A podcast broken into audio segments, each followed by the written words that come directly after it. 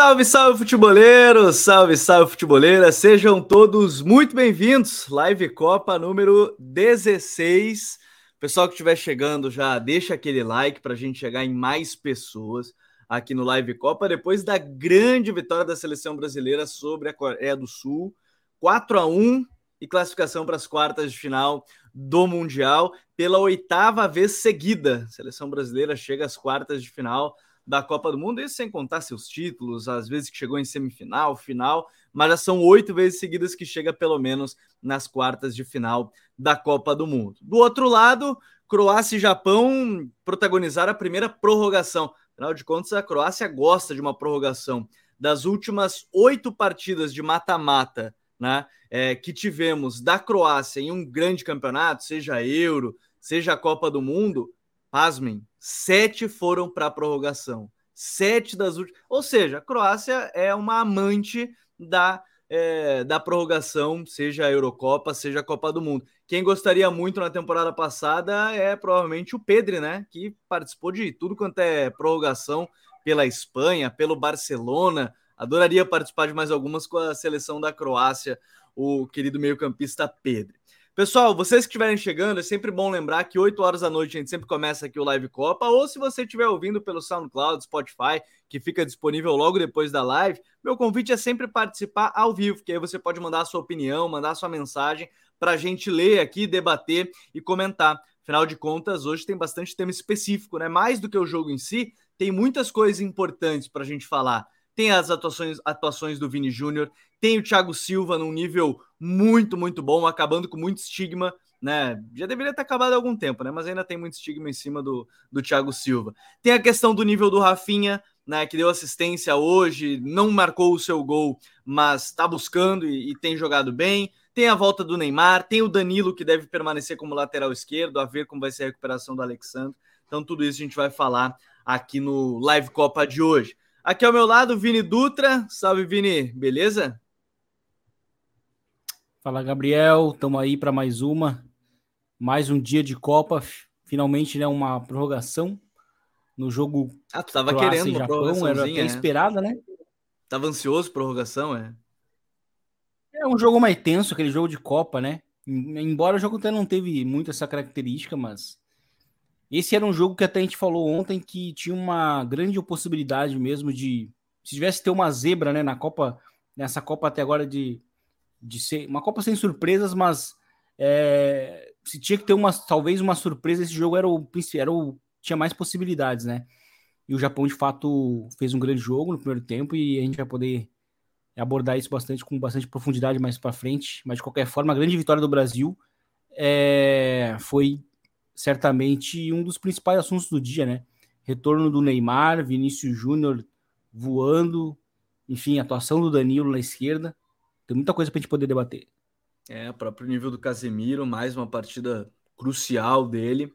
E, e acho bem legal que tem esses temas todos para falar, porque a, a, a vitória é muito importante. E, e, até do outro lado a gente observa a Croácia penando contra o Japão. Ela serve também, até mandei para o Vini isso hoje ela serve também para acabar um pouco aquela questão, né? Ah, Brasil precisava enfrentar mais os europeus.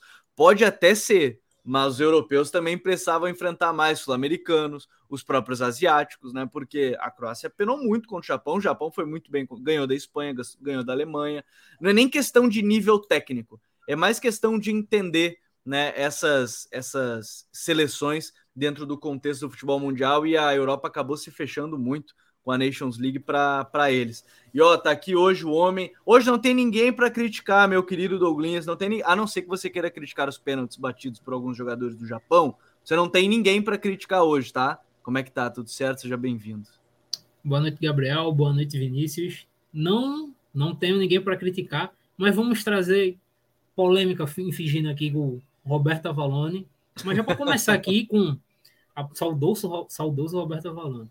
É, começar aqui com um bagulho aqui, não sei se chega a ser unânime, mas assim, acho que a gente está diante do maior zagueiro brasileiro do século e que se ganhar a Copa de um dos três maiores zagueiros da história do futebol brasileiro. Bom tema. Thiago, Thiago Silva é, é um bagulho assustador. É um belíssimo tema e é muito curioso, a gente pode falar até, não sei se a gente vai começar falando sobre isso, o pessoal do chat pode já até participar, mandar um salve aqui, ó. Meu querido Vitor Hugo Henrique já mandou, meu preferido hoje foi Rafinhas, em mesmo sem os gols. É, o Planeta Vermelho, Planeta Vermelho mandou, Thiago Silva é monstro, merece muito uma Copa. Meu Mário Rodrigues mandou boa noite, gurizada, boa noite, Lucas Paquetá. Paquetá jogou pra caramba hoje também, hein? O Pedro Vitor mandou um salve, rapaziada. Ótimo jogo do Brasil, praticamente o dominou e o da Croácia ficou muito com a posse, mas mal finalizou, mal criou. Nath Tinago, Danilo muito bem de novo. É, o Abner Lucas, parece até que temos dois Mbappé, Vino Júnior e Neymar, já mandou o seu recado. Então, pessoal, podem participar, mandar suas é, perguntas e suas opiniões também sobre as partidas. E eu vou deixar esse tema aí que o Douglas falou sobre o Thiago Silva um pouquinho mais para frente, porque o Thiago Silva tem que ser um, um tema específico hoje porque foi mais uma grande atuação. E eu fico muito com uma frase que ele disse na coletiva anteontem, né? Ou melhor, ontem, antes do coletiva pré-jogo, né? Ele falou muito sobre a questão da derrota para Camarões, e aí ele foi bem sincero e a frase dele foi muito boa, porque talvez o que acontecesse é, seria diferente. Não sei se tão diferente, mas seria diferente. Que ele fala que sobre a derrota, ele falou que 2014 ele perdeu um jogo, é, e 2010 ele perdeu um jogo, foi eliminado. 2014 ele perdeu um jogo, foi eliminado. Dois, ou melhor, 2014 perdeu um jogo, foi eliminado. 2018 perdeu um jogo e, e foi eliminado. E 2022 ele perdeu um jogo e não foi eliminado. Então tem que se entender derrotas e derrotas, né? Que foi o caso da, derrota para a seleção de Camarões. E hoje é, ele perdeu 2000, 2014 pela suspensão, né?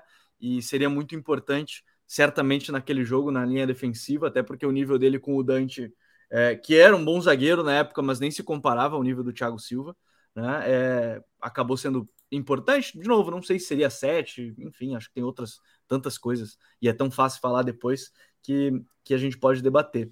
Mas para falar desse jogo, a seleção brasileira, acho que tem que se começar falando sobre o retorno do Neymar, né, Vini? Porque o retorno do Neymar ele traz uma outra estrutura para a seleção, que eu até vou colocar na tela já aqui para o pessoal entender.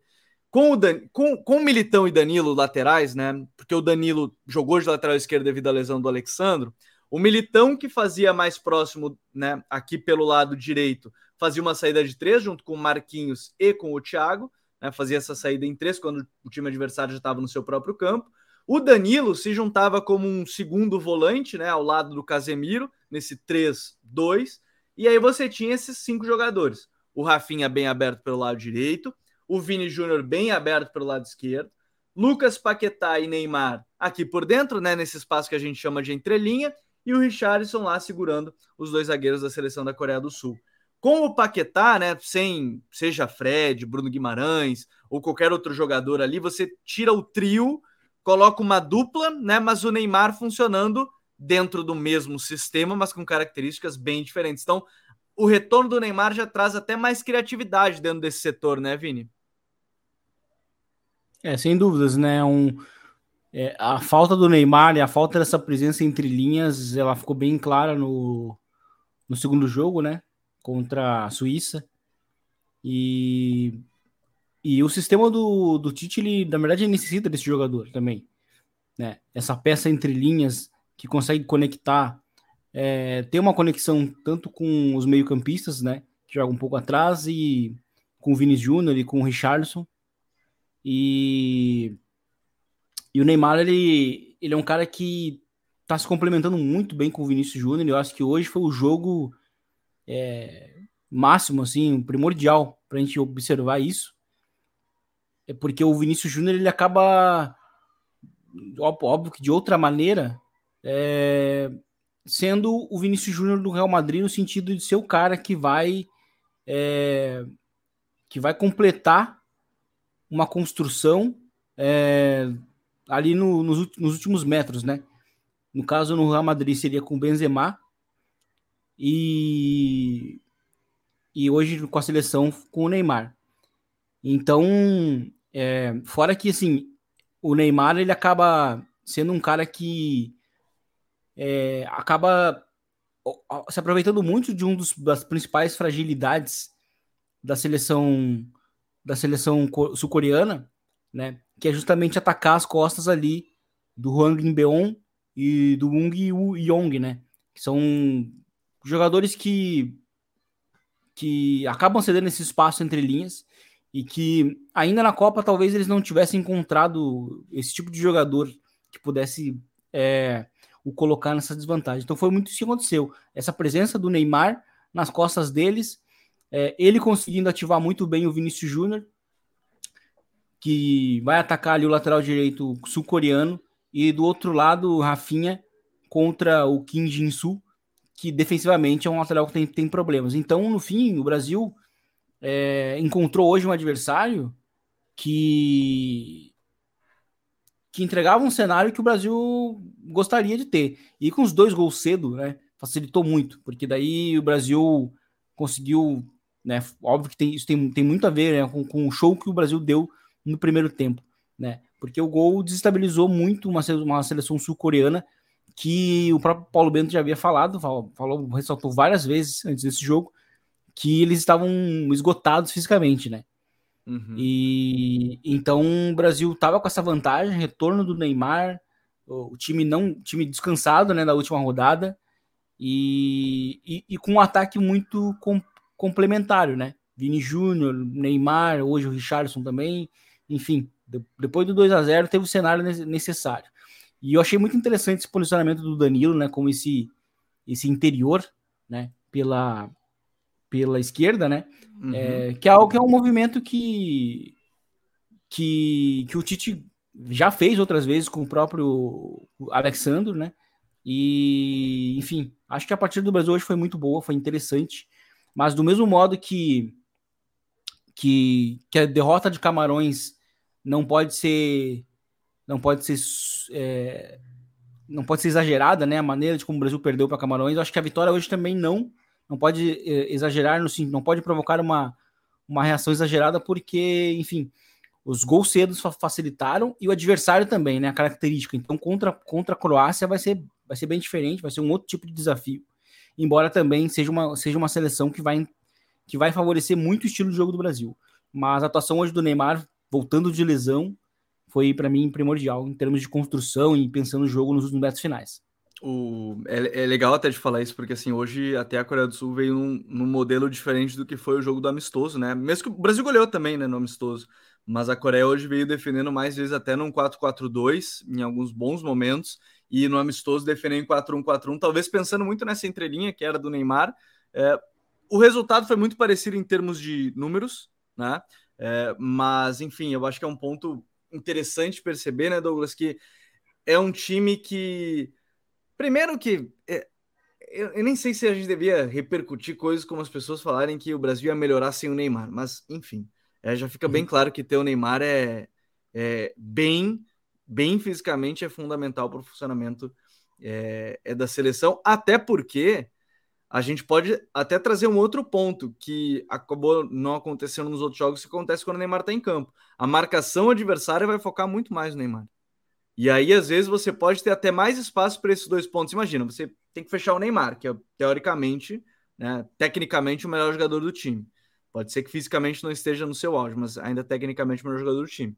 E aí você vai ter que deixar o campo mais aberto para o Rafinha e para o Vini. E o Rafinha no 1 a 0 ele dá drible curto, ele vai, arranca, a perna direita, faz o cruzamento, e o Vini tá lá do outro lado livre, porque tem três jogadores na volta do Neymar praticamente, achando que o cruzamento vai para ele até tentou, acho que talvez até tenha sido focando no Neymar. Mas a figura do Neymar é tão importante não só na parte técnica dele, né? É como os adversários acabam tendo que montar os sistemas defensivos pensando em defendê-lo, né? Sim, total. Neymar é o famoso jogador sistema, né? Por muitos, em vários momentos da carreira dele, ele foi um sistema ofensivo, principalmente nos momentos ruins do PSG, né? Era basicamente um Neymar nos salve e ele produzindo driblando, com passe e destruindo defesas. Então, obviamente, um jogador desse calibre, dessa, desse calibre técnico e tudo, é, faz falta na seleção, obviamente. Ele, se a gente pega ele mal numa temporada ruim, ele faria falta. Imagina uma temporada que ele tá produzindo assim a rodo. Obviamente ele faria falta. E, cara, outra coisa que fez muita diferença, e aí dá mérito a uma pessoa que eu não gosto, né, que é o Myron Rodrigues, que ele falou, Não, é... eu vou te, vou te mutar aqui daqui a pouco, tá? Vou te mutar se tu fizer isso. Não, brincadeira. Que ele fala da questão do Paquetá hoje jogando como um homem livre. E sim, cara, porque assim, o que talvez tenha dificultado até certo ponto o começo de jogo do Brasil, por exemplo, contra a Sérvia, foi porque a gente viu um Paquetá muito preso, muito, muitas vezes longe do gol na base. E aí, nos momentos que ele avançava para a zona entrelinha, ou entrando no último terço, era onde o Brasil criava. Hoje não, hoje o Tite deixou o Paquetá livre. O Paquetá solto. Não sei até onde o fato de ter Danilo e Militão facilitou nisso. Mas, enfim, ele jogou muito mais livre, muito mais solto. E, cara, a facilidade que ele tem de se associar, de encontrar passe, de esconder o passe.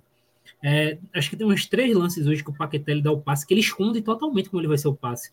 Que ele tá com o corpo totalmente. Como a gente falou da finalização do Giroud ontem, o Paquetá tá com o corpo todo virado para um lado, indicando que o passe vai ser para um lado e ele consegue passar no outro, né? É, longe da vista do adversário. Ele deu uns três passes assim hoje. E ele é um cara extremamente técnico, extremamente associativo, inteligente e que faz falta, cara. Quando você. É, uma vez o Pedro Venâncio, é, que trabalhou no GE, ele disse que o Paquetá é o tipo de jogador mais raro de você se encontrar no Brasil. Porque é muito raro tu encontrar no Brasil um meio-campo que consiga fazer tudo com a qualidade que o Paquetá faz. E se a gente for pensar até nesse nível de seleção, ele é o único jogador que é, tem essa capacidade. O Paquetá, durante o ciclo, ele jogou, digamos ali, como um 8, né? Como foi na estreia jogou como 10, jogou como ponta direita e ponta esquerda. Acho que chegou um momento que ele chegou a atuar até como falso 9 ali, né? No é, é um fato até, assim, pode não ter. E nem é só que atuou só na seleção. No Flamengo mesmo, ele, se ele não atuou em todas, porque eu não lembro se ele atuou como 5, ele atuou no resto. Ponta esquerda, ponta direita, camisa 10, segundo atacante, 9 em alguns momentos, esse camisa 8, né? Ele, ele, ele de fato atuou em todas. E eu acho que o que pode marcar essa diferença para o Brasil na Copa, até mais do que no, na primeira fase é justamente essa liberdade maior para o Paquetá. Porque você conseguir dar segurança para o Paquetá jogar também ali na entrelinha, jogar próximo ao gol, girando mais, muda completamente de figura. Cara, tu tem dois jogadores associativos e com a capacidade de criação de Neymar e Paquetá.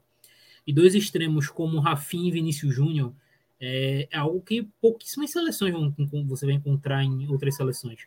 Acho que no máximo a gente pode encontrar na França ali, que tem o Griezmann, o Dembélé e o Mbappé, mas ainda faltaria uma peça, né? Que a outra peça é o Rabiot, que meio que destoa nesse, nesse bonde aí. Mas acho que essa é a grande questão. Acho que a forma que o Tite deixou o Paquetá solto, livre, é, é um ponto muito importante para o Brasil. E que ele já tinha começado a fazer isso no outro jogo, frise com o Fred. O Fred tempo, ficou né? muito. E contra Camarões também Claro, o Bruno também, mas o Fred atuou muito livre contra Camarões. O Fred ficou, chegou muito, pintou dentro da área em alguns momentos. O Bruno Guimarães também, então é algo que o Tite já vinha trabalhando no outro jogo, mas com outras peças. Só que dessa vez ele colocou talvez na peça máxima da seleção, no grande, no grande termômetro do meio-campo da seleção. E aí isso com certeza influenciou nesse jogo do Brasil. E aí, só para finalizar essa minha primeira parte, né, que eu já estou me alongando, é impressionante a Copa do Rafinha, do Rafinha criando. Ele tem feito uma Copa ruim finalizando, definindo as jogadas, mas criando, a Copa dele é muito boa. Eu até quero confirmar aqui uma estatística, vamos enquanto isso, até porque o Rafinha é um bom ponto e o Ítalo Barbosa já me lembra aqui, ó, que no Flamengo o Lucas Paquetá jogou até de lateral esquerdo, boa lembrança, jogou até então pronto, jogou de lateral esquerdo também. É, o Planeta Vermelho fala sobre a composição dele ser boa também. O Pedro Vitor fala Danilo e Militão são mais construtores por dentro que jogadores de corredor. Sim, o Militão até o Militão é até um caso curioso, porque no São Paulo ele sai do Brasil como um lateral que vai no fundo, né? Lateral de profundidade pela velocidade dele. No Porto ele já começa a jogar de lateral, porque eu não vou lembrar que era o companheiro do Pepe na zaga até naquele Porto, mas o, o Militão joga de lateral, depois vai como zagueiro, não era titular sempre, e no Real Madrid é zagueiro, né? De fato é, é, é zagueiro eu não sei se o, tu lembra, Vini, que era o, o, o, companheiro do Pepe no Porto, porque o, Militão não joga de zagueiro lá, né? É que, joga um é que na verdade, não, ele come, o, o, o Militão começa jogando de zagueiro, o Pepe é contratado durante a temporada, e aí o Militão e vai aí coloca lateral de lado. É. Ah, aí coloca pro lado, boa lembrança. É, o Planeta Vermelho fala do Rafinha é, tomar decisões boas, dificilmente toma uma decisão ruim, e talvez, inclusive, esse tenha sido um motivo para o Barcelona querer contratar ele, o Xavi, ver ele como, como um jogador importante. É, ele tem 2,3 passes para finalização por jogo. Então, assim, já começa num número bem considerável, né? Porque numa Copa do Mundo você criar é uma coisa meio óbvia que eu vou falar assim, mas aqui, você joga numa função que você tem que criar oportunidades. E ele tem praticamente é, duas, dois passes para finalização por jogo, duas finalizações em média por jogo. E, e, tem uma coisa que talvez ele seja mais importante que, no caso, o seu concorrente de posição ali na direita, que seja o Anthony Vini, que é justamente isso da questão da tomada de decisão dele, porque ele não acelera o jogo a todo instante. Eu até acho que o Anthony daqui a uns anos possa vir a ser melhor que o Rafinha.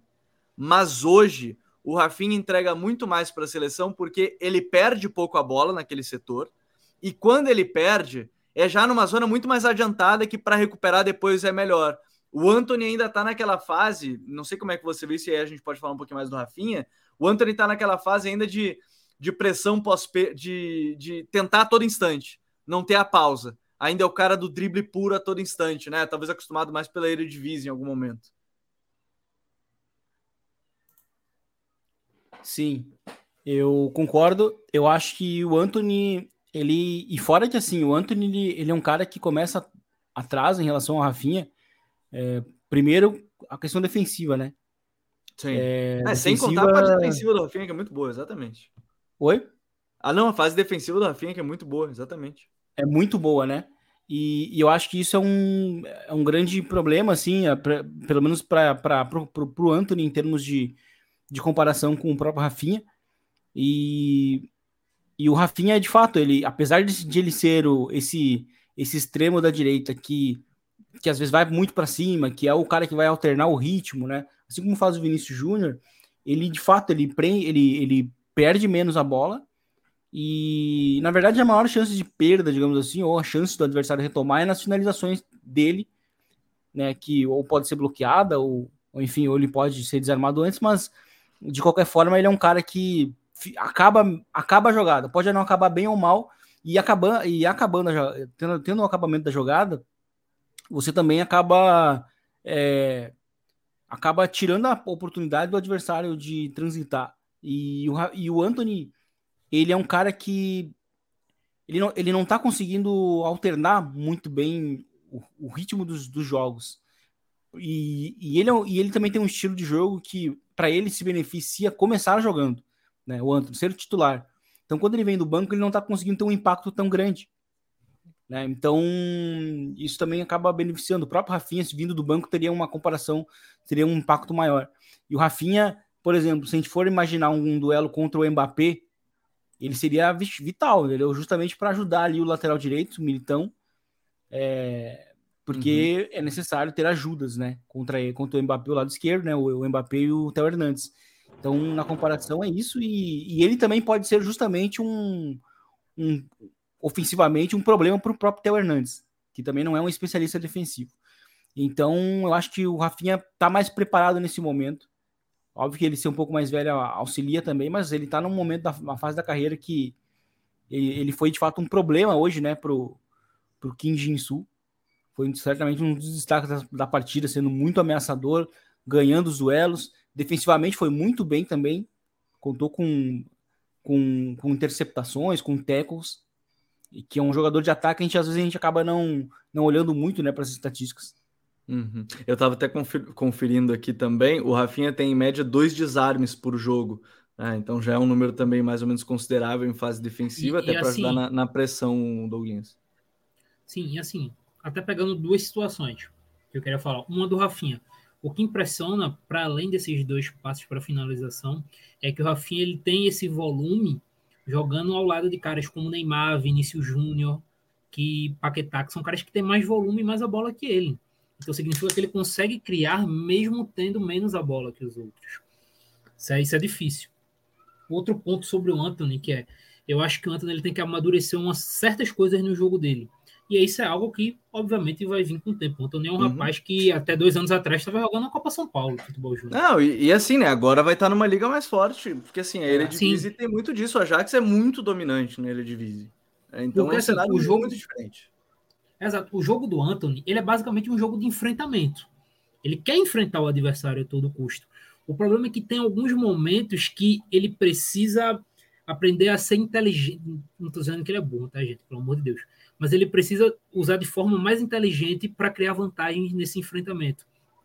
Porque várias vezes aconteceu, inclusive contra Camarões, de alguém dar a bola para o Anthony, ele poder correr com a bola, por exemplo, que é um cenário de vantagem para ele, mas ele simplesmente pegar a bola, parar, esperar o defensor se posicionar uhum. perto dele e partir para um contra um.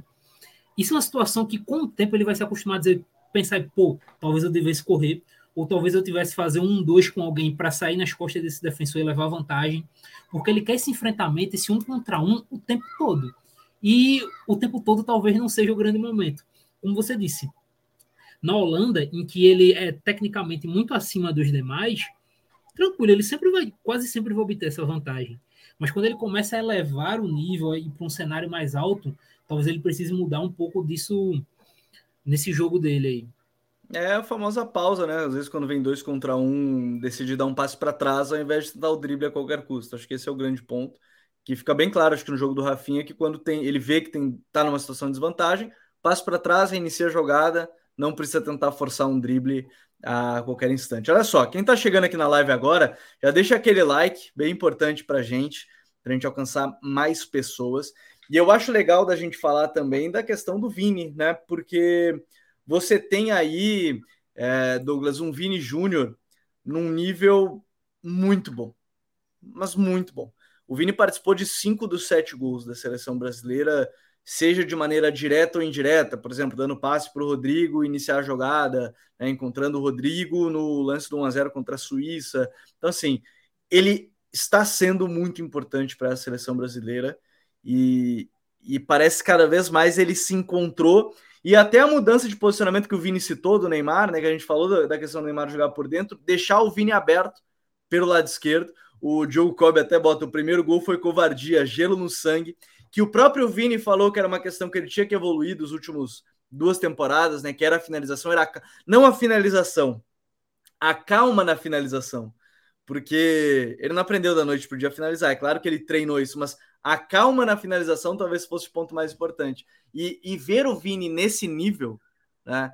É, também é importante para a seleção brasileira não ficar dependendo só do Neymar para jogos mais importantes, jogos maiores, né? O adversário saber que, tá, vou marcar o Neymar, mas e o Vini? Quem é que vai marcar o Vini, né, Douglas?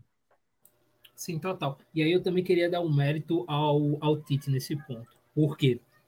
A gente até conversou isso sobre alguns treinadores nessa Copa, que é para mim, o grande mérito de um treinador de seleção é montar um coletivo a ponto de fazer os seus principais jogadores, as suas principais estrelas, né, que são as estrelas mundiais, se sentirem confortáveis e brilharem. Porque eles não têm tempo de treinamento. É um tempo extremamente escasso.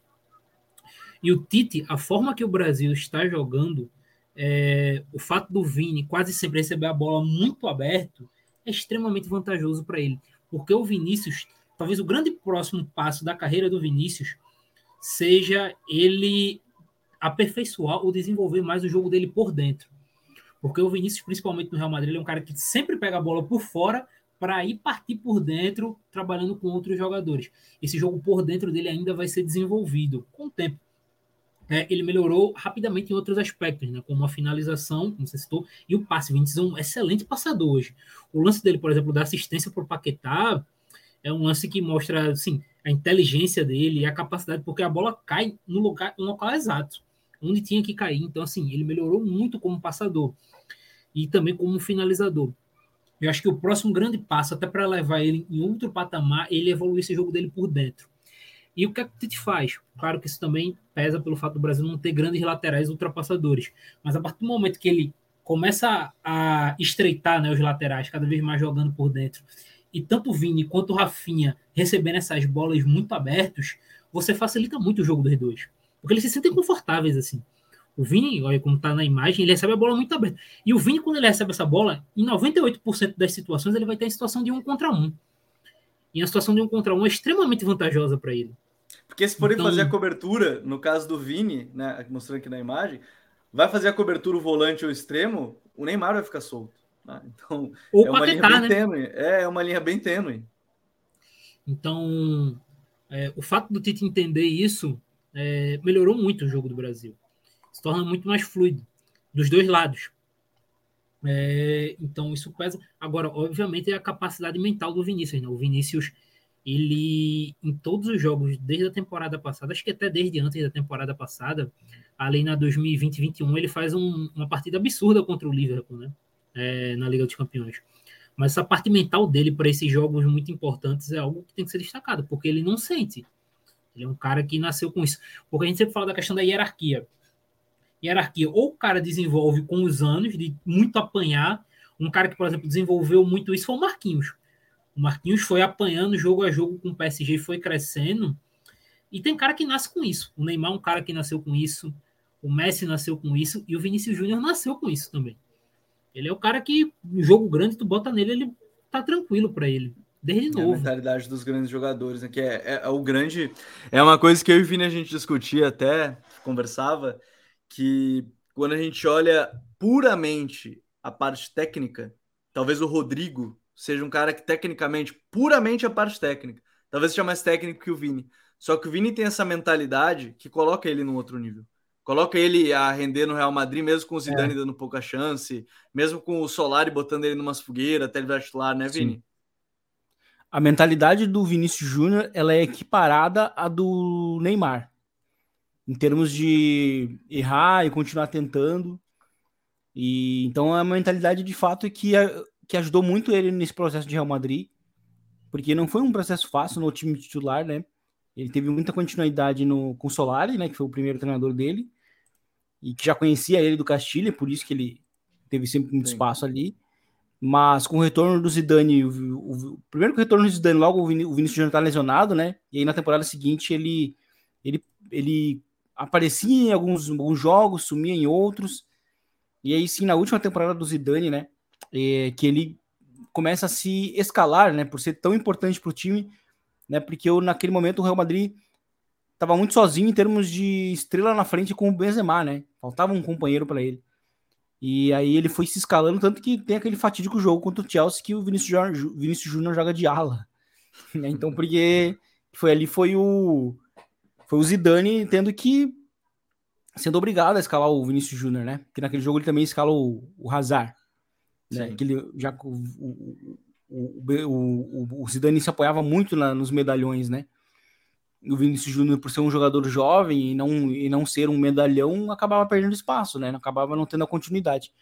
E eu acho que isso é o que é o grande diferencial do Vinícius Júnior. O Vinícius Júnior é um jogador hoje cheio de defeitos, mas ele consegue, pelo menos, esconder eles é, muito para partir da mentalidade e sim pela atual evolução que ele tem tido em termos em termos técnicos. Ele tem evoluído muito e ele também evoluiu muito na parte da, da tomada de decisão, que também era um problema que ele tinha logo que chegou no Real Madrid. Era um abismo em termos de, de tomada de decisão, né? Mas com o tempo, jogando semanalmente, ele tem tomado decisões muito boas. E o lance do primeiro gol é, é um pouco disso, né? Além da calma na finalização, muita calma dentro da área, ou seja, é o Vinícius do, do pós-Ancelotti, é, mas também é um Vinícius que, que soube tomar a decisão de ter a calma para é, ter a certeza do gol, né? Sim. Mesmo chegando três, quatro marcadores na volta, o goleiro mais três marcadores, ele Isso. teve a calma para fazer. Uh, agora, Vini, vou aproveitar que tu tá com a camisa do Chelsea hoje, porque a gente tem que falar desse cara. Thiago Silva. O apelido dele, Monstro, que é desde a época do Fluminense, eu acho que ele não é muito por acaso, né? Ele Naquela época, acho que ele tinha 21 anos, né? Que ele chegou na final da Libertadores de 2008. Ele e o Luiz Alberto, seu companheiro. Né? E aí aos lados era o Gabriel e o Júnior César, se eu não me engano, naquele time do Fluminense. Mas enfim, não tô aqui para ficar lembrando que era o time do Fluminense que ele chegou é, na, naquela final. Ele tem, talvez, ou, ou com toda a certeza, não é nem talvez, uma carreira muito sólida na Europa. Muito sólida. Né? Seja ao longo de toda, todo o período no PSG, onde acabou batendo na trave, né, em termos de Champions League, E aí, na primeira temporada, quando ele não renova com o PSG, porque falam que na idade ele já não estava na idade, que ele já estava velho. Primeira temporada que ele faz pelo Chelsea, ele vai lá, é campeão da, da Champions, sendo uma peça importante no sistema com três zagueiros do Thomas Tuchel. E, e a gente está vendo aí o Thiago Silva, ele está com 38, né? 38 anos, deixa eu até confirmar, mas é 38 anos sim, está com 38, é de 22 de setembro de 84, e parece que ele é um garoto. Eu, eu, fico muito com essa frase que acabaram de mandar aqui: congelem o Thiago Silva, porque o Thiago ele é um zagueiro. Hoje dá para dizer que ele é um zagueiro muito completo, né? Eu não sei se o Vini trancou até enquanto eu tava falando isso, ele congelou já, ele já tá apoiando aí a ideia do, do Planeta Vermelho, aí já voltou, que é congelar o Thiago Silva, Vini, porque assim, ele é um zagueiro hoje que dá para dizer que ele é bastante completo, né? Defendendo a área, ele é muito bom. É, ele consegue construir. Ah, ele não é um Marquinhos construindo, ele não é um, zagueiro top dos tops construindo, mas ele não vai te, te entregar a bola ruim. É só ver o passe que ele deu para o gol do Richardson, né? a qualidade que ele teve para dar o passe da medida para Richardson. Então, assim, ele é um zagueiro para lá de completo que a seleção brasileira tem e 38 anos, a idade não está pesando para ele em campo, né?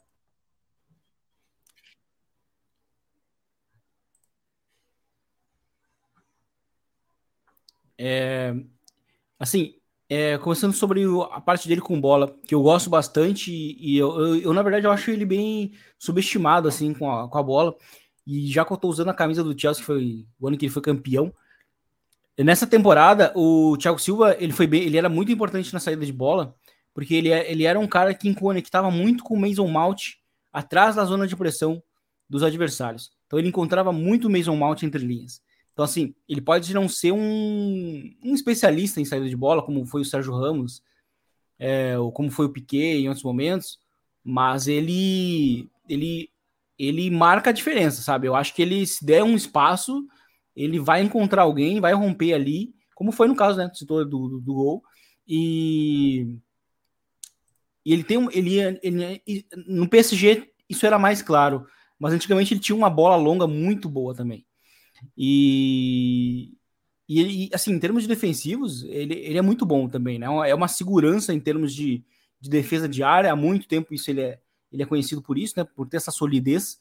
E, e assim, é um zagueiro que te entrega tudo, assim, tá, tá, tá controlando muito a profundidade, tá dominando basicamente todos quem, com quem ele enfrentou. Se o Brasil não tem, não tem tido é, chances claras, né, é, na meta do Alisson. Muito tem a ver com ele, com, a, com as atuações dele e do Marquinhos. E, enfim, esse é um zagueiro que o Brasil vai sentir. Talvez assim, a gente não tá valorizando porque ele, né, tá jogando ainda, mas talvez quando ele deixar de estar no time, né, quando for se aposentar, acho que o Brasil vai talvez sentir, apesar de ter bons nomes, né? O Brasil tem muitos bons zagueiros, é, jovens surgindo, o próprio Militão, o Bremer, enfim, o Marquinhos mas é um, é um ele, ele, ele, ele, tem uma liderança que é que isso também acaba transcendendo, sabe? Isso é bem importante também.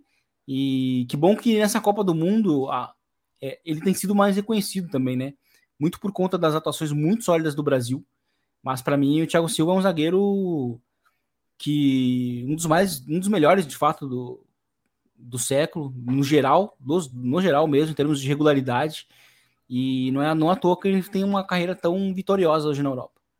É, e, e assim, né, Douglas, você que sub, colocou em pauta essa questão do Thiago, o tamanho dele para o futebol brasileiro, é, e o Vini falou da questão do passe, é, o, o, primeiro jogo contra a Sérvia, ele dá um belíssimo passe para o Vini, né, entre ele, indo, passando por as duas linhas de defesa do, da, da Sérvia, e quase saindo gol, e hoje ele deu a, a assistência para o Richarlison, é que eu acho que entra muito essa questão que o Vini falou de não encontrar um substituto de cara.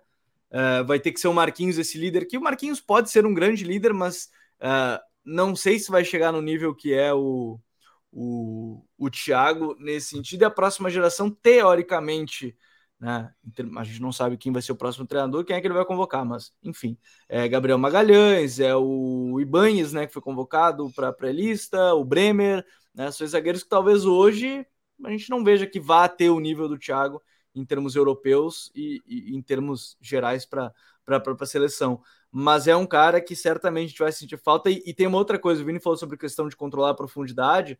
Muito pela leitura de jogo dele, ele também nessas antecipações, às vezes é um número que ah, ele não tem um monte de desarme, não tem um monte de corte, porque ele nem precisa. Porque ele faz essa antecipação e já dá para segmentar o lance. Né? Então, assim, é, é um cara muito crucial para essa defesa, né, Douglas? Sim, total. Cara, o, o Thiago é um jogador extremamente inteligente.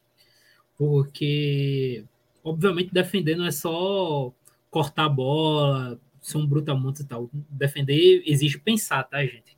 Isso é bom destacar. Jogadores inteligentes estão em todas as faixas do campo. O Busquets é um exemplo muito claro disso. O Casemiro é um exemplo muito claro disso. O Thiago Silva é outro. Ele é um cara muito inteligente lendo a jogada o tempo todo. E, cara, não, não, não vai ter uma liderança tão próxima do Thiago Silva, porque o Thiago Silva é uma parada que é um acontecimento, né? É como eu disse, para mim o Thiago Silva é o melhor zagueiro brasileiro do século. Eu acho que o único que a gente pode colocar ali numa disputa com ele é o Lúcio. Mas o Lúcio ele não envelheceu como o Thiago Silva. O Lúcio, ele, na teoria, ele acaba cedo, digamos assim. Não, quem envelheceu bem foi o Juan, né? Sim, o Juan acabou bem, mas ele não teve o auge do Thiago Silva. Né? Exatamente. Né? O tamanho em termos de clube fora do Brasil. E eu não lembro eu não lembro se ele chegou a ganhar muitos títulos também no Flamengo naquela época, mas assim, o Juan é um grandíssimo zagueiro que talvez em títulos não chegou no tamanho que ele poderia chegar. Exato. Então, assim, o Thiago ele tem um, um tamanho muito gigantesco. É, a questão da liderança, né, que ele foi ganhando ao longo da carreira, porque ele teve um pouco de dificuldade no começo, depois ele foi cada vez mais se acostumando com essa questão da liderança dele dentro de campo. Então, quando o Thiago parar, porque essa vai ser a última Copa do Thiago. Eu acho que, inclusive, não só do Thiago, acho que essa provavelmente é a Copa de algumas lideranças muito grandes dentro da seleção. Acho que o Thiago, o Casemiro, eu acho que ele não joga outra Copa. Com 34? E... O Casemiro tá com 30, é, né? eu acho que 34. não. É, é, é, porque, assim, eu levo sempre em consideração que vários jogadores do Brasil, um brasileiro no caso, optam por não jogar muito, né? Muito tempo. O próprio Neymar já. E a geração é boa, né? A geração de volantes é boa, né? A geração de volantes também, também é bem boa, né? Só que é muito difícil você encontrar alguém para substituir esses dois, porque eles são caras muito históricos muito históricos. É, o Casemiro, eu tô falando do Thiago Silva, ser o melhor zagueiro brasileiro do século, mas se a gente for botar os melhores cinco brasileiros do século, olha, tu não vai encontrar três, dois acima do Casemiro, não. Esses são caras que estão, assim, a gente tem uma forma muito de olhar no nosso futebol, e aí é por uma cultura nossa, de olhar sempre do meio para frente, né? De olhar essas estrelas principais ali do Vinícius Júnior, do Neymar, do Rafinha, mas a gente tem super estrelas defensivas. O Thiago Silva e o Casemiro estão na história do, do futebol mundial, de forma geral. Então, perder essas duas lideranças, essas duas referências, pode acontecer de uma vez só, num ciclo só. E aí eu não sei como é que o Brasil vai, vai lidar com essa perda, tá ligado? E a gente pode enxergar isso nessa Copa.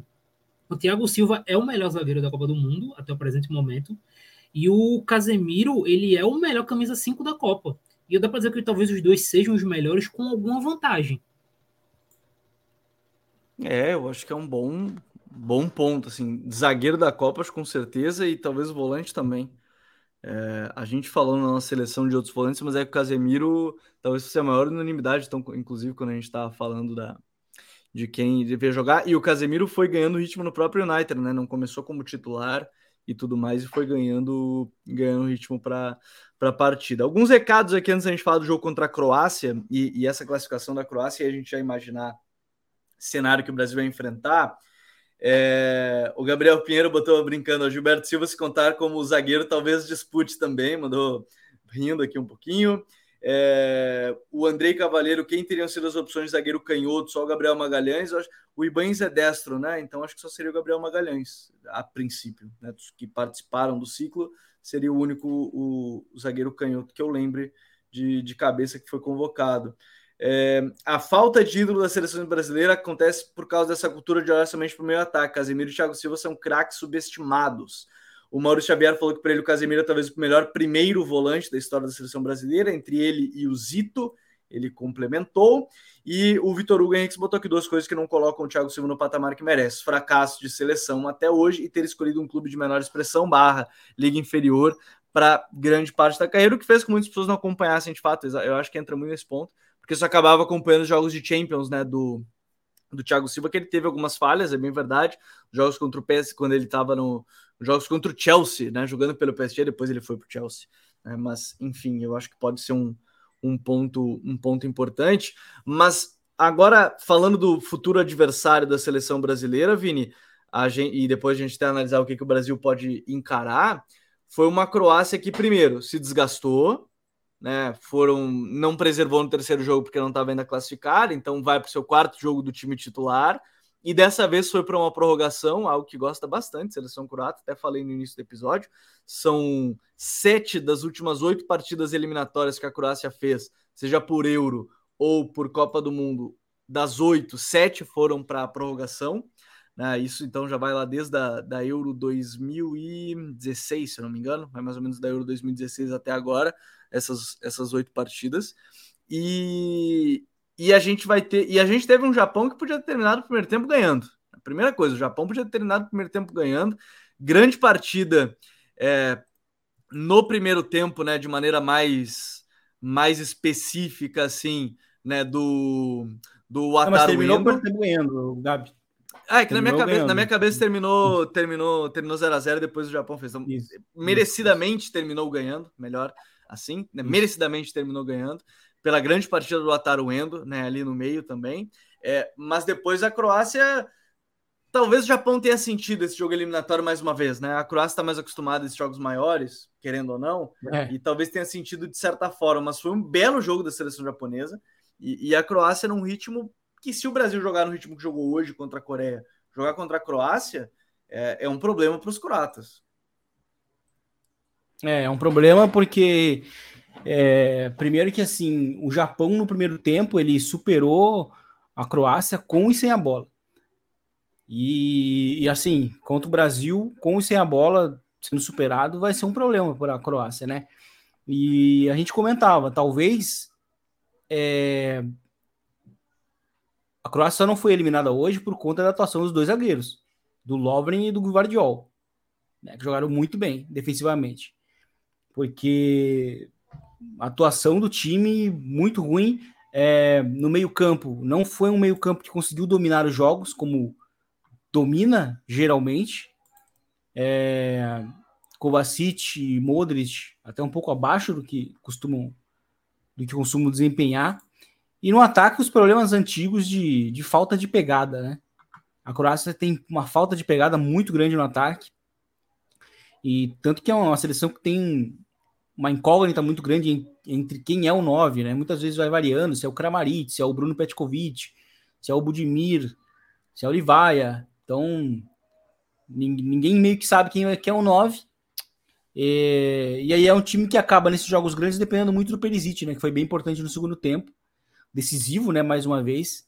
Mas ainda pegando no primeiro tempo, foi uma seleção que não conseguiu, teve muita posse de bola no primeiro tempo, mas que não controlou o jogo. Quem controlou o primeiro tempo foi o Japão. A partir muito do meio-campo, muito, da atuação muito boa do Ataruendo e do Morita, né? Dois grandes meio-campistas, né? Que ainda né, deixou a Otanaka começando no banco. É, para ver como o Japão consegue, consegue, ter uma qualidade muito grande né, na, na, na função dos meio-campistas. Isso pode ser importante para o futuro, principalmente porque o Morita e, e o Ataruendo ainda são jogadores relativa, são jovens ainda, né? Relativamente jovens, então eles têm, têm idade para mais uma Copa. O Endo talvez eu não, não tenho tanta certeza, mas é, jogaram muito bem. E, eles combinaram para quatro, para quatro passes errados, né? O, o, o, Endo errou só um passe no primeiro tempo e o, e o Morita errou três. Então, eles foram muito esse controle. E por que, que eu falo deles? Porque eles foram muito importantes encontrando os dois média-puntas, né? O Japão jogou num, jogou de novo naquele 5-4-1, eh, mas com a bola virava um 3-4-2-1, né? E aí o Hitsudoan e o Kamada, eles estavam muito, recebendo muita bola entre linhas e eles eram quem habilitavam os pontas, né? Os alas, no caso, né? Então, principalmente o Ito no primeiro tempo, foi um cara que ganhou linha de fundo duas ou três vezes e, e ameaçou cruzando na área. E na esquerda, faltou faltou essa peça que seria o Mitoma, né? Mas como o Japão começa geralmente sempre com, com o Nagatomo, e o Mitoma no segundo tempo não teve o impacto esperado, que seria basicamente o mesmo impacto que o Ito teve no primeiro tempo. E no fim o time não conseguiu, na teoria, é, não conseguiu na prática, na verdade, fazer algo que na teoria poderia ser bem perigoso contra a seleção croata. Mas no segundo tempo, a Croácia melhora muito porque os meio-campistas começam a tomar conta do jogo, começam a aparecer mais, principalmente ali o Brozovic, né, que foi do trio quem jogou melhor. E, e aí, a partir disso, a Croácia foi acalmando o jogo, foi encontrando as suas, as suas chances, né, como, como no caso do gol, é, buscando ali uns cruzamentos no segundo pau, né, pro, pro, pro, pro Perisic. E aí, tanto que o Moriaço, muito esperto, né, tendo boas decisões de novo em, né, durante a partida, ele, ele tira o Ito com o ala direito, estava sendo exposto né, defensivamente, coloca o Sakai, o lateral direito titular, e aí ele corta essa principal jogada. Estava sendo a principal jogada né, da Croácia para buscar ali a virada. E a Croácia vai levando o jogo para a prorrogação, e é curioso porque, assim, a coisa mais, mais interessante que eu achei no jogo é que os, os titulares principais, é, o Dalit foi tirando todos eles. Então é como se o Modric, o Kovacic, o Kramaric é, e o Petkovic jogaram só um jogo, normal mesmo. Porque o Modric saiu logo no início da prorrogação. E eu não sei se isso é a confiança de que iriam levar o jogo para os pênaltis e iriam vencer, ou o quê, né? Ou se é de fato vou, o Modric não aguentava mais. Sim. Não sei. Não sei se isso é, é ou a mistura dos dois, mas isso me chamou muita atenção. Diversos, diversos jogadores chave do meio-campo do, do, da Croácia saíram com uma minutagem de jogo normal, de 90 minutos. E, e aí, mas de novo, o que foi chave para a Croácia foi a atuação dos dois zagueiros. Foi a, a melhor coisa hoje da Croácia, de Vardiol e Lovren. Mas a maneira como o Japão conseguiu castigar a Croácia, se a gente leva em consideração como o Brasil pode castigar, principalmente pelas pontas, é bem preocupante para o time croata.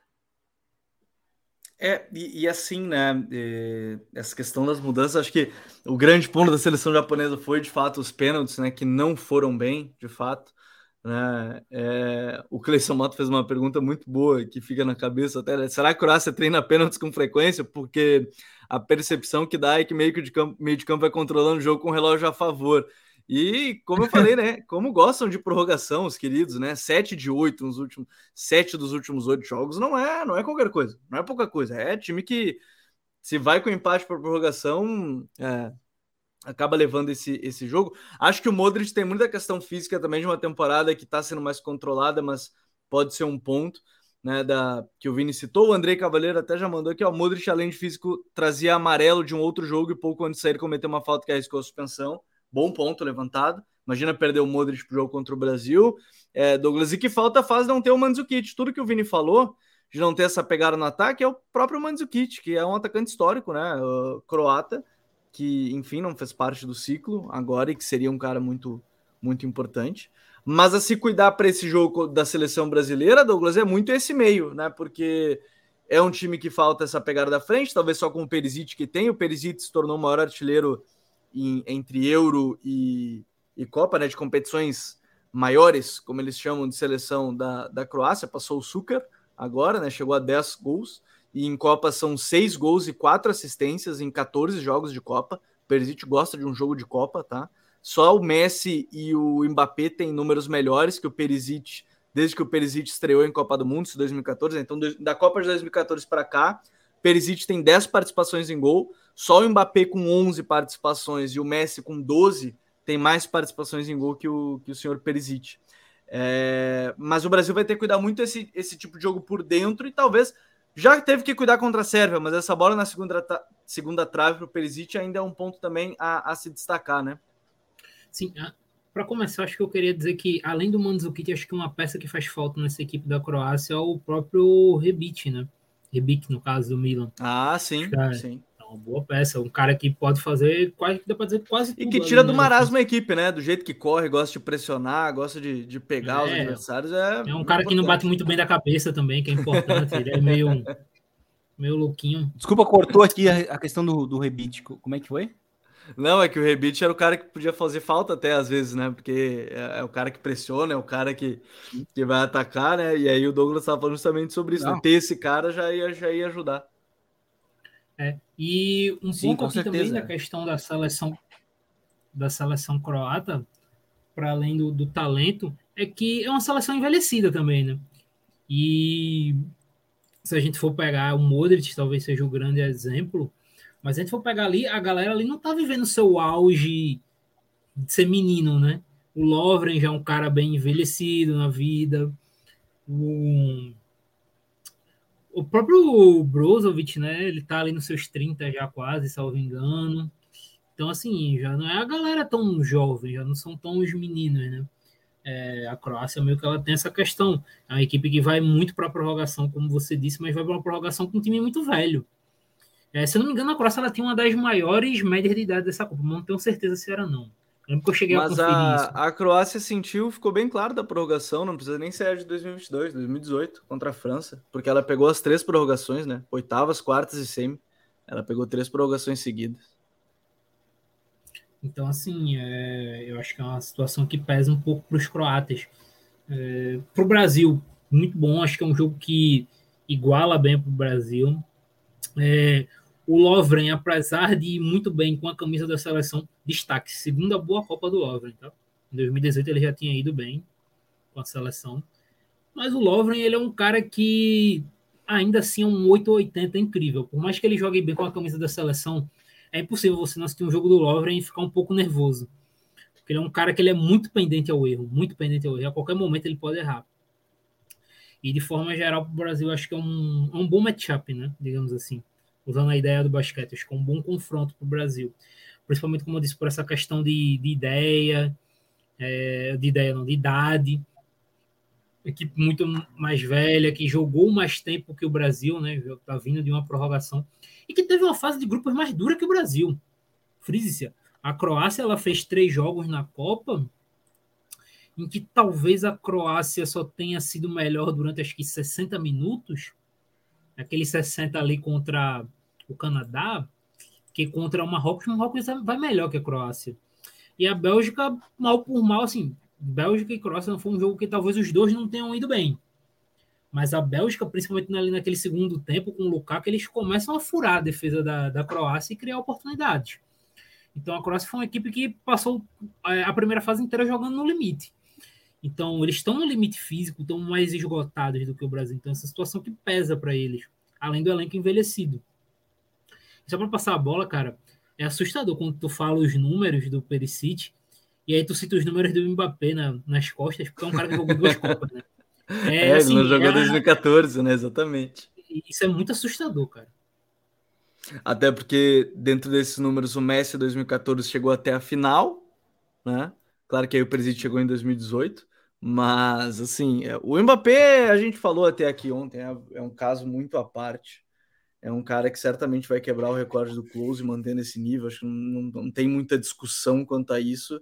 Já quebrou alguns recordes com essa idade agora, de jogador mais jovem a chegar em oito gols de Copa, é passar de sete gols de Copa com menos de 24 anos, né, em número de participação de gol. A gente tá falando aí, ó, ó a gente tá falando dele tem uma participação a menos que o Messi, com uma Copa a menos. Né? O Messi tem 14, 18, pegando só 2014 né, para cá. Mas ele, ele tem o mesmo número de gols que o Cristiano Ronaldo e um gol a menos que o Messi, ou tem o mesmo número de gols que o Messi e passou o Cristiano Ronaldo em um em Copa do Mundo. Então, assim, o Mbappé é um caso muito, muito à parte nesse sentido. Mas, ô Vini, a gente falou tanto da seleção brasileira pelos lados do campo, esse jogo entre linhas, é, talvez, de novo, a gente vai ver aí um Richarlison num cenário não sei se mais próximo do jogo contra a, contra a Sérvia do que da Suíça, em termos de forma do zagueiro jogar, e como a Croácia acaba jogando um pouquinho mais em termos de ter a bola, mas talvez um jogo para os pontas também irem bem, né? Os laterais é, da Croácia até não foram tão, tão mal, né? O, o, o me fugiu o nome, o Juranovic tá fazendo uma boa, tá fazendo uma boa Copa, o Barisic, ok, não, não tem chamado tanta atenção, mas é um jogo para os pontas do Brasil também, né? É. E ainda existe a possibilidade do Sousa, né, jogar, ser o titular, né? Bora na Sousa na, na, na esquerda. Que é bom lateral saindo com a bola, jogando também, mas também não é um especialista defensivo.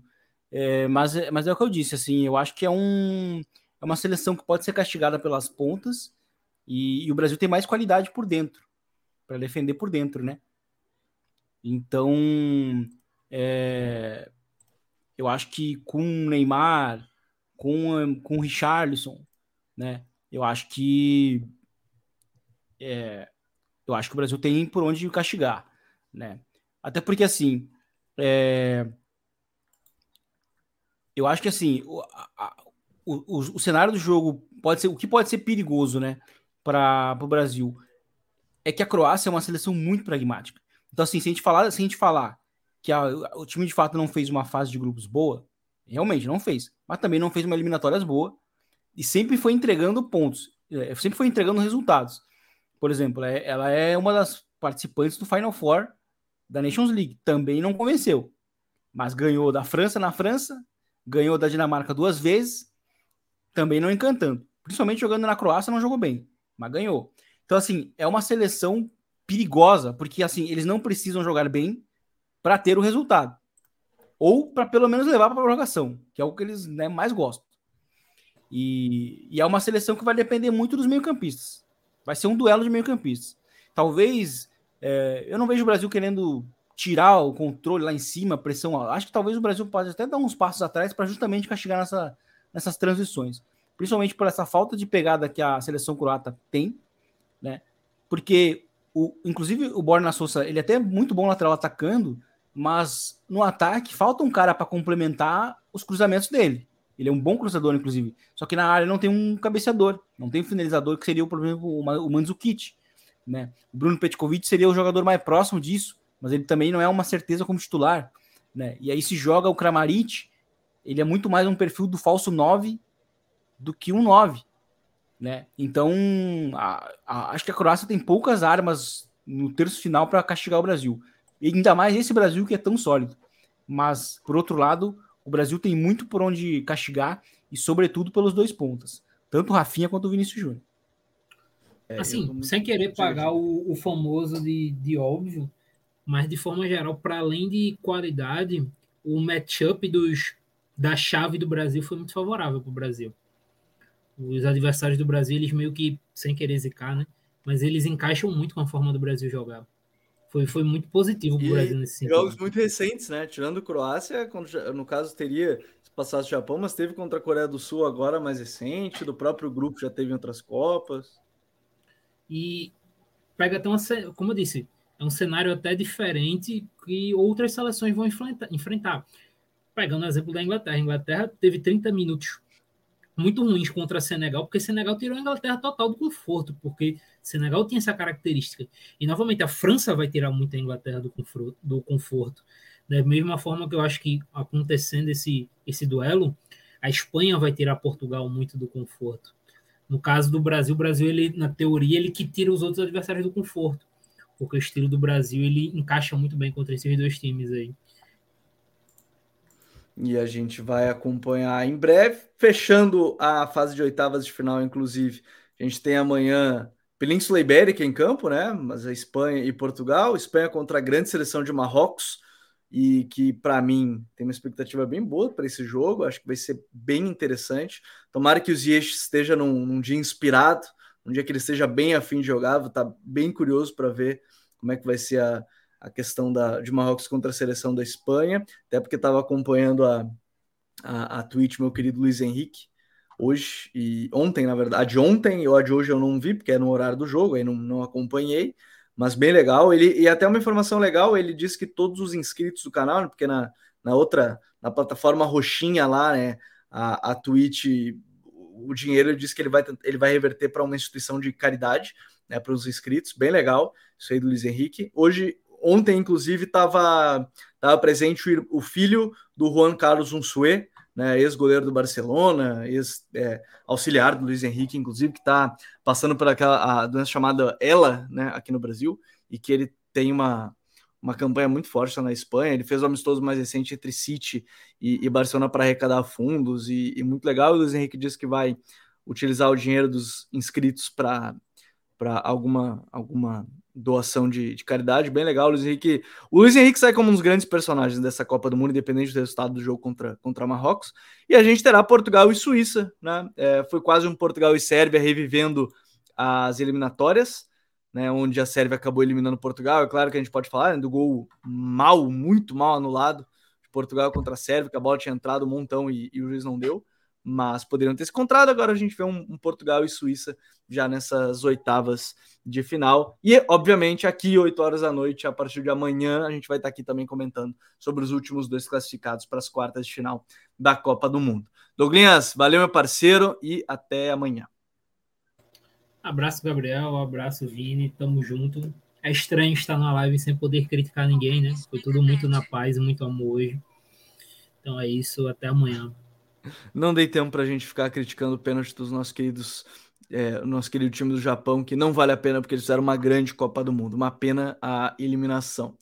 O Vini já saiu até antes, ó, caiu até antes a conexão do meu querido Vini Dutra, que vai estar aqui com a gente também é, amanhã para a gente falar um pouquinho mais sobre os jogos de Espanha e Portugal. Um grande abraço para todo mundo e até amanhã. Valeu, tchau!